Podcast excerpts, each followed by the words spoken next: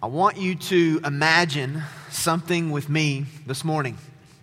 I want you to imagine that today I ask you to come up on the stage in front of everyone. And I invite you up here and I hand you a microphone and we do an interview. But the interview only consists of one question. If I brought you up here this morning and asked you to describe for us your faith. Where you are on this faith journey, what would you say? And we're not looking this morning for deep theological or super spiritual answers, but if you just really had to summarize in a statement your faith, where you are on your faith journey, what would you say? For some of us in the room, we would say that we are growing in our faith. For others of us, we would say we are mature in our faith. Some may say, Well, Travis, I'm young in my faith, or I'm still trying to understand what faith is. Or some may even say, Travis, honestly, I'm questioning my faith.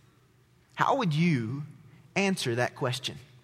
You see, the Bible teaches us that as believers, we walk by faith, not by sight. So, the way that you and I articulate our faith and where we are on this faith journey is a great indicator into the condition of our relationship with God. And as a church family, we're talking right now about faith. For a month now, we've been wading through a section of Scripture in Hebrews chapter 11 in a series called Not by Sight Ordinary People, Extraordinary Faith. And over the past four weeks, we've talked about a lot of different things, but one of the things we've talked about is what it means to live by faith. That's something that we throw around a lot, a phrase that we'll say, but what does that actually mean? What does it mean to live by faith?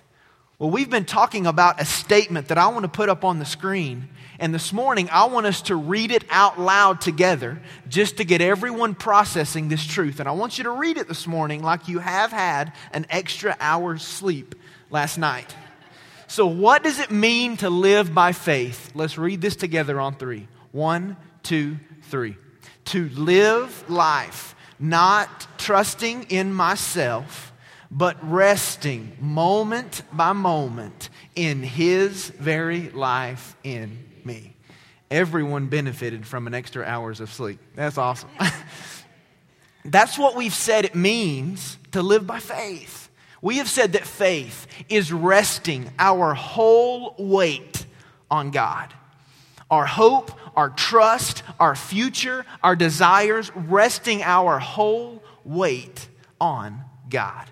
And this weekend, we're going to continue the conversation. So if you would take your Bible and turn with me to the New Testament book of Hebrews, chapter 11, in just a moment, I'm going to begin reading in verse 8. In part one of this series, we really talked about some dimensions of faith. We really laid down some foundational principles for you and I to understand what faith is. And after that, we began to look at some examples, some people from the Old Testament, people of the faith who walked with God. One week we looked at Abel, who was a man of faith. The next week we looked at Enoch, who was a man who walked with God by faith. Last weekend, we looked at the example of Noah, who was a man who had faith even in a fallen world. And this weekend, we come to another example. But this weekend, we're going to look at the faith of a couple Abraham and Sarah.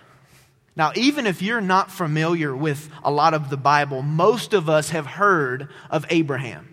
He is one of the most prominent figures in the Old Testament, and he was a man who lived by faith. And his wife Sarah was a woman who lived by faith. So look with me in Hebrews chapter 11, starting in verse 8. If you do not have a copy of the scriptures, we're going to have this up on the screen so that you can follow along with us. Here's what the Bible says By faith, Abraham, when he was called, obeyed by going out to a place which he was to receive for an inheritance. And he went out not knowing where he was going.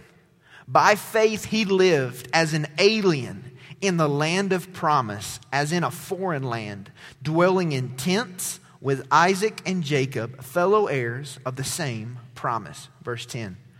For he was looking for the city which has foundations, whose architect and builder is God. By faith, even Sarah herself received ability to conceive, even beyond the proper time of life, since she considered him faithful who had promised. Verse 12. Therefore, there was born even of one man, and him as good as dead at that, as many descendants as the stars of heaven in number, and innumerable as the sand which is by the seashore. This morning, right out of this text, I want us to talk through two realities that will help us understand what walking by faith, what living by faith is all about. Here's the first one. If you're taking notes this morning, I want to encourage you to write this down. Reality number one God has invited us on a journey of faith. God has invited you and I on a journey of faith. Now, what is a journey? What, what does a journey consist of? A journey has a beginning, it has a middle, and it has an end. But what we find with most believers, people in Christian circles, when we talk about our faith, here's what we normally refer to we refer to the beginning of the journey, and we refer to the end of the journey. We talk about the beginning, we talk about that moment when we call out on the name of Jesus and he rescues us. We put our faith in him and, and transformation happens, change happens, and we are made righteous before God because of Jesus. But we also think about the end of the journey. We think about that day when we will leave this earth and we will enter into eternity, and believers will spend forever enjoying and worshiping God. But if all we ever think about on this journey of faith is the beginning and the end, we have missed a major component of walking by faith. The reality is that from the moment we embrace Christ, we begin a relationship with Him. A relationship that affects every moment of every day. He invites us to know Him now. We say at Hope all the time that the joy is in the journey. Well, what does that mean? Here's what that means that means that eternal life is not just heaven one day in the sweet by and by. Eternal life is Christ here and now. It's a relationship that you and I get to experience on an intimate level with the God of heaven as we walk by faith. Look at this quote by Miles Stanford. Here's the way that he articulated this reality. He says, Faith standing on the facts of the Word of God gives evidence of things not seen. All of us started on this principle when we were born again. Our belief stood directly on the eternal fact and redeeming death and resurrection of our Lord and Savior Jesus Christ. This is the faith by which we began and it is the same faith by which we are to stand, walk, and live. Therefore, as you have received Christ Jesus the Lord, so walk in him. Here's the reality when we put our faith in Jesus, he does not just give us a ticket and say, I'll see you in heaven when we put our faith in Jesus, He gives us a promise. And He says, I am in you and you are in me. And we have an opportunity in the middle of this journey to walk with Him by faith. We've said it this way in this series. Here's the point Faith in Christ is not a decision I make, it is a life that I live. The beginning of the journey is significant, the end of the journey is significant. But the middle of the journey, we have an invitation from God to walk in a relationship. God has invited us onto a journey of faith. And for some of us, the reason we're a little unclear about this journey is because we don't understand the major aspects that are a part of this journey. And this morning, I want to give you a couple of those. This is not an exhaustive list, but these are some examples from the life of Abraham that we see in this text, some life lessons we can learn that are major components, major aspects of the journey. Here's the first one. The first thing we see here in the life of Abraham when God spoke, Abraham listened. When God spoke, Abraham listened. Look at verse 8. By faith, Abraham, when he was called. The word called means to invite. It means to summon. It's the picture of a host inviting someone, asking someone to join them on the journey. And the call that is referred to here in the life of Abraham and Sarah is actually recorded for us in the first book of the Bible.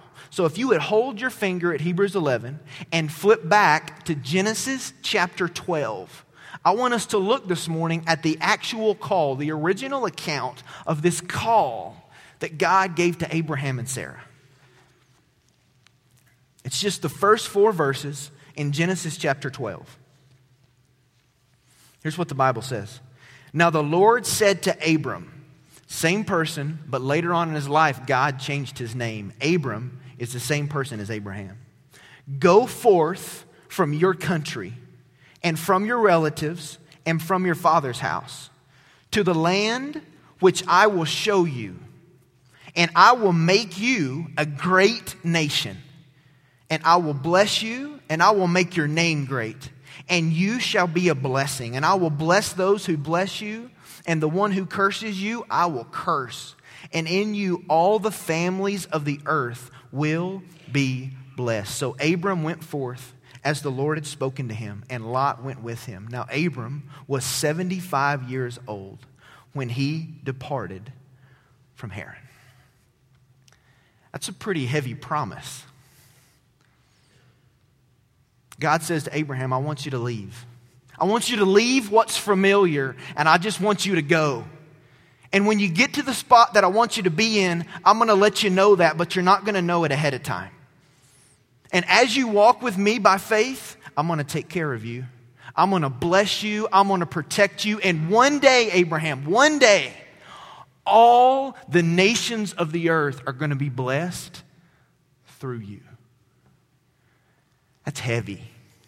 Now, there's a lot of ways that Abraham could have responded to what God said. He could have said, You know what, God?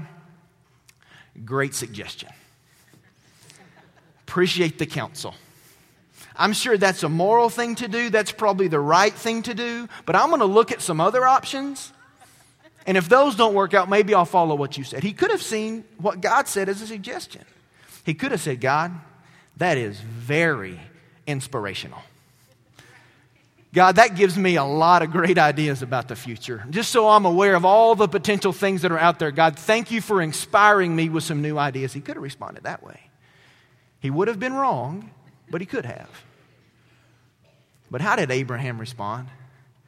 He said, God, when you speak into my life, it's not a suggestion. It's not just a good idea. God, this is an anchor for me. The word of the Lord is to shape my life from this day forward. When God spoke to Abraham, Abraham listened. Let me ask you a question.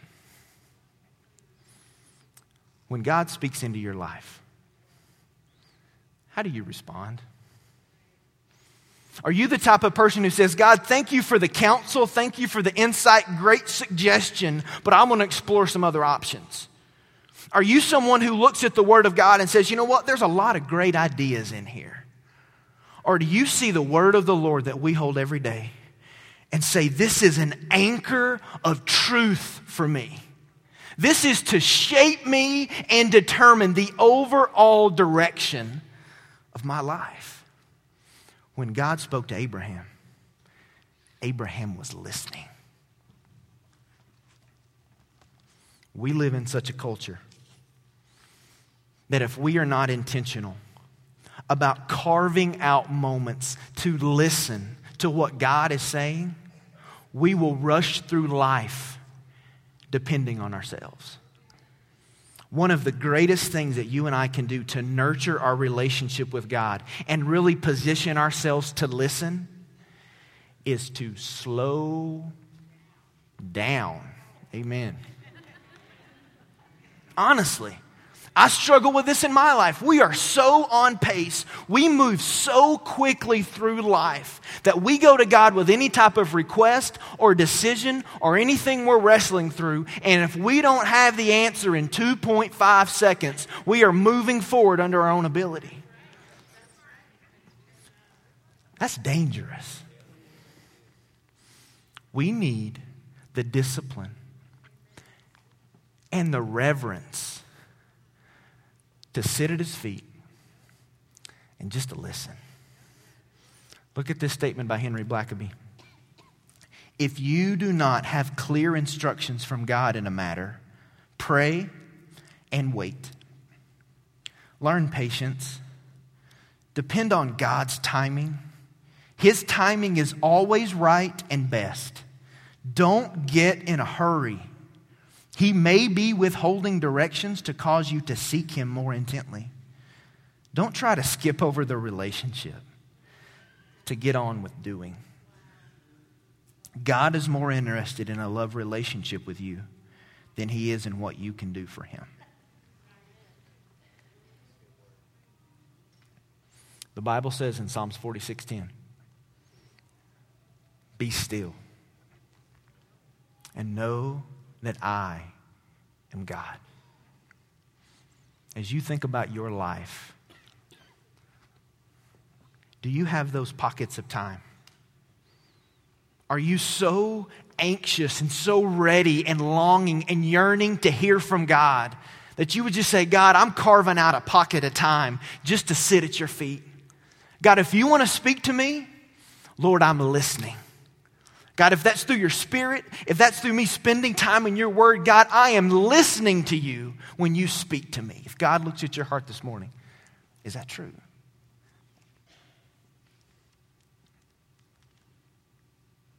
One of the greatest things we can do for our schedule is to slow down. But what we found is that most people, they don't take hearing from God that serious.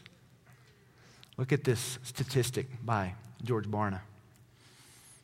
He says fewer than 10% of church going Christians make important life decisions based on God's word and seeking his will. You know what that statistic tells us? There's a lot of us in the room, we're not listening. And we're moving through life and we're making the decision, but we're basing it off what we can come up with in our own ability. And listen, church, that's dangerous. That's a dangerous place to be. I'll give you an example of one way I've noticed this over the past few years. We've had a lot of people who have left Las Vegas for a lot of different reasons. Some for jobs, some were transferred, some for family, some for preference. But here's what I've found as I've talked to a lot of different people. They're making those decisions about moving, but they're never getting counsel from God and they feel like the thing that is allowing them to leave the city is their career or a better opportunity, almost a grass is greener on the other side situation. Here's what I believe I believe every person in this room was called to the city of Las Vegas for the sake of the mission. And yes, you are working in a job. Yes, you do have to provide for your family, but you're there as a missionary. And we must be very, very careful that we do not let our career determine where we are planted. We must let the call of God on our life determine where we're planted, and all the other details, He'll take care of. Listen, God has something to say about your situation, whatever you're navigating through. But there's one major component that is necessary for you and I to hear clearly from God. And here's what it is it is an intimate love relationship with Him.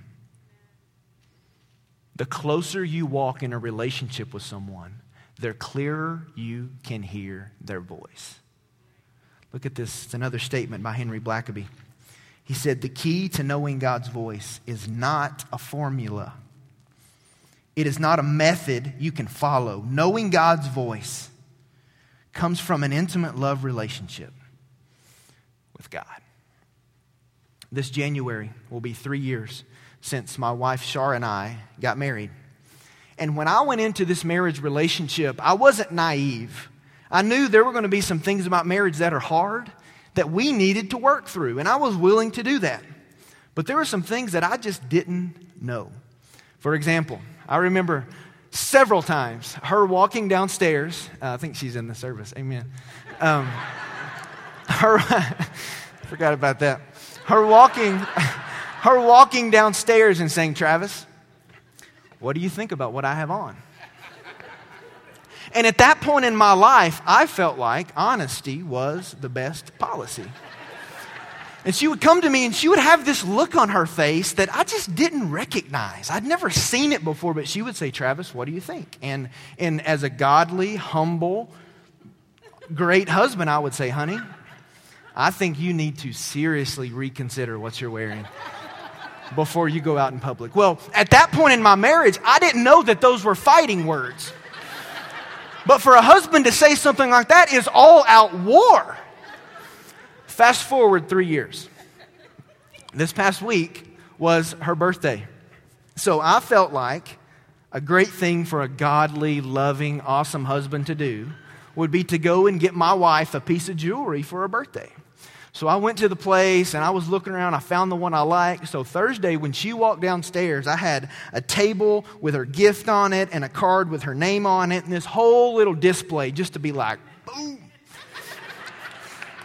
well, she walks downstairs and she opens up the gift and she flat hated it. You're telling me. So she says, honey, I appreciate the effort. You're awesome. You're great. But would you care if we went back to the jewelry store and looked at some other options?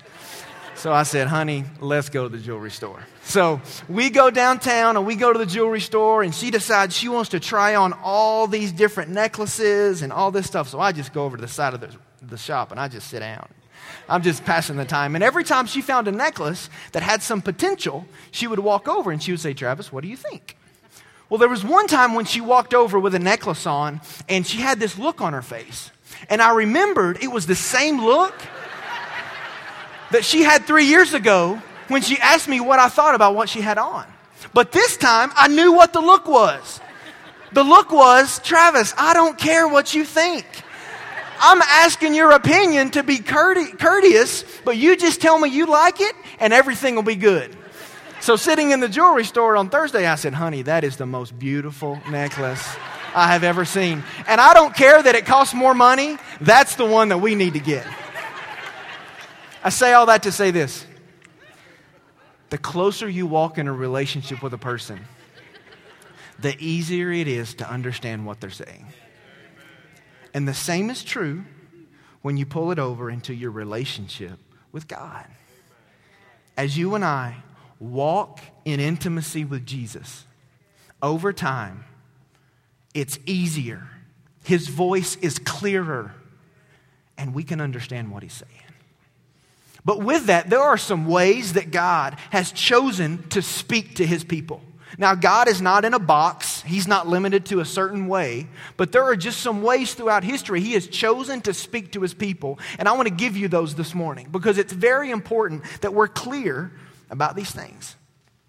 Here's one way that God chooses to speak to his people God speaks to us through his word.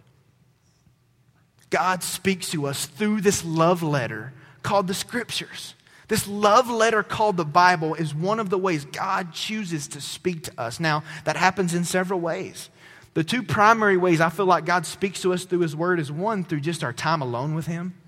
As we get up in the morning or at night or during the day and we just spend time abiding and, and processing through the Scriptures, I believe God speaks to us. But another way I believe God speaks to us through His Word is in environments like this. As we gather as a faith family every weekend and we break open the Word of life, I believe God speaks to His people. That's why at the end of every service we have what's called a time of response. Because we want to take moments after we have looked at God's Word, we've had Him speak to us, where we process and we respond to what God is saying. It's not a time to leave, it's not a time to get to the restaurant early. It's a time to respond to what God is saying into our hearts. One of the ways God speaks to us is through His Word. Another way that God speaks to us is through circumstances. Through circumstances. God speaks to us through the situations, through the things that we walk through in life. So it's a healthy it's a healthy principle to realize that when you're in a difficult circumstance, the first thing you should do is not complain. You shouldn't just throw your hands up and say, God's lost control. What's He doing? What you should do is say, God, what are you trying to show me through this? God, what are you teaching me? Where are you leading me? Who are you showing me through this circumstance? I'll be honest with you. For the past month, I've been dealing, I told you a couple weeks ago, with a situation on my hand. They found skin cancer. And they've been cutting and stitching and cutting and stitching. And every Monday, I go and spend about two to three hours at the hospital. And there's a part of me that hates that.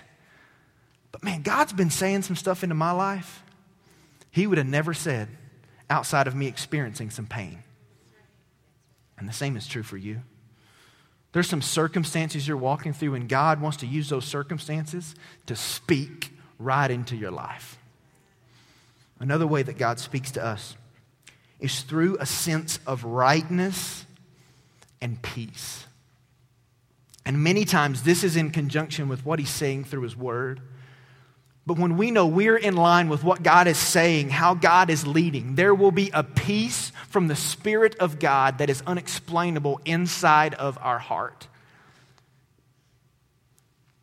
And as we navigate through life, He'll put a peace inside of us. And you cannot have peace from God and a check in your spirit at the same time. That's very important. But I believe when we have a word from the word, not just single, but we have that, but we also have our circumstances aligning in a certain direction. But then we also have a peace from God in our heart. I believe when those three things are moving in the same direction, they're speaking the same message, we can know that we have heard from God and that we are in line with His will. Don't trust any one of them individually. But when they begin to all three line up, I believe that is God giving us clarity about a situation. And another word of counsel I would give you I have people who come and talk to me all the time, and in 30 minutes, they'll lay out their situation and say, Travis, what should I do? One of the questions I always ask them, I say, What are the godly people in your life saying about this situation? We say it's all about relationships. Maybe it's your small group. Maybe it's a mentor or a coach for you. But the godly people in your life, sometimes God will speak through them to you just to give you some counsel. And counsel is always healthy. But those are ways that God speaks to us as we navigate on this journey of faith. And when God speaks, it will always be clear, not confusing, and it will always be consistent with his activity throughout history. That's very important to understand. And as you do that, if God speaks into your heart, like we see here with Abraham, never let anyone talk you out of what God has called you into. But never let anyone talk you into what God has not called you into. Very important. Very important. There's another aspect of this journey that we see here in the life of Abraham. First of all, when God spoke, Abraham listened. But secondly, when God spoke, Abraham obeyed. Abraham obeyed. You'll see the next word there in Hebrews chapter 11. It says, By faith, Abraham, when he was called, obeyed. Here's what John MacArthur says about this phrase. In other words, as soon as he understood what God was saying, he started packing. It was instant obedience. It may have taken several days or even weeks or months to make final preparation for the trip. But in his mind, he was already on his way. From then on, everything he did revolved around God's call. The only time for you and I to obey God is the present. There are people in the room, and God's been speaking to you, and you've been pushing it off and pushing it off and pushing it off. Listen, real obedience, true obedience, is instant. Because the only time for you and I to obey God is right now. Now, we need to put some stuff in motion potentially, but we've said in our hearts, God, if this is where you're leading me, I'm in and I'm being obedient to what you're calling me into. But Abraham's obedience, it was an easy street. It wasn't just something he did and God made everything okay. We see in Hebrews 11 some specifics about his obedience that were honestly pretty tough. Look at the next part of verse 8. When God called, he obeyed by going out to a place where he was to receive for an inheritance. When Abraham obeyed God, it was in response to a promise. It wasn't just Abraham's idea. God had given Abraham a promise, and Abraham believed and embraced the promise and responded in obedience. Listen, throughout the scriptures, we have promise after promise after promise from God. But many of us in the room have never believed and embraced those promises.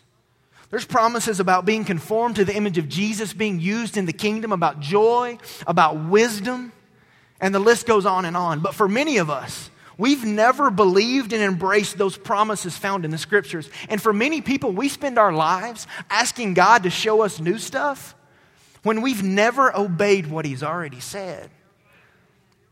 Abraham's obedience was in response to a promise. But another com- specific about his obedience, continue on. It says, And he went out not knowing where he was going. Abraham obeyed without knowing all the details. Abraham obeyed God without knowing all the specifics. Can you imagine that conversation? So, Abraham, where are you headed? I don't know. Well, where are you gonna, when are you going to know when you're there? I don't know. God said He'd tell me. Well, how are you going to provide for your family? Well, I don't know. Can you imagine? That's heavy. Now, that wasn't laziness or unorganization on Abraham's part. No, God had dropped an anchor in his life and he'd sent him on a path and he said, I don't know all the details, but God has spoke to me. And, and I don't know about your wiring, but my wiring, that's tough. Because I like to be in control and have my hands on everything. I like to know the fine print before I step in. But as you and I walk by faith, there will be moments where we have to step out in obedience and we don't know the details. God doesn't fill in all the blanks yet, but here's what we cling to in those moments the call of God. We know God's spoken. One more specific that we see in this text, verse 9. By faith, he lived as an alien in the land of promise, as in a foreign land, dwelling in tents and with Isaac and Jacob, fellow heirs of the same promise. Abraham obeyed even though it was uncomfortable.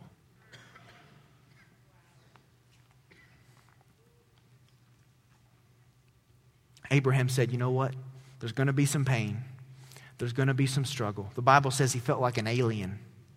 He felt like he was living in a foreign land, going place to place in tents. But here's what he said God has called me to this. And even though it's uncomfortable, I'm going to obey. Let me ask you a question Is God calling you to something? And you've sensed it for a while. But because you're nervous about what it may look like, or you don't know all the details, or you foresee it being uncomfortable, you haven't responded in obedience. Maybe it's a relationship for you, and God said, You need to make that relationship right. Or you need to go and apologize to someone. Maybe there's some stuff in your life, and God's been telling you you need to confess it to your spouse. You need to confess it to an accountability partner, someone in your small group, but you've been pushing it off because you know it's going to be uncomfortable. You don't know all the details. You don't know what it's going to look like. You've been pushed off. Maybe some people, God's been putting on your heart to go into ministry, serving in a local church, but you've been pushing it off. You've been pushing it off. Listen, the only time to obey God is the present. Learn from the example of Abraham. When God speaks, we are to obey. God has invited us on a journey of faith. But here's a second reality that we learn from this text that is very important. Secondly, God has invited us on a journey of impacting the world. God has invited you and I on a journey of impacting the world. One of the last promises God made to Abraham in Genesis chapter 12 was that he was going to bless the entire earth through his seed. Now, at that point, that didn't make any sense to Abraham and Sarah. The Bible says that Abraham was as good as dead, he was so old, and that Sarah was past that point in her life. But God speaks to them about the mission, about the earth being impacted through their life. And as we read through the pages of Scripture, God fulfilled the promise. We see the nation of Israel, we even see the Savior, Jesus Christ, coming from this line. God kept his promise. And you can know as you walk by faith that everything God is leading you and calling you to, he's doing for the sake of conformity and he's doing for the sake of the mission. And there's a, there's a phrase in verse 11 about Sarah that I want us to look at and give you a few thoughts, and then we're going to be finished this morning. But this phrase is so significant. When I read it this week, it was just heavy. Look at verse 11.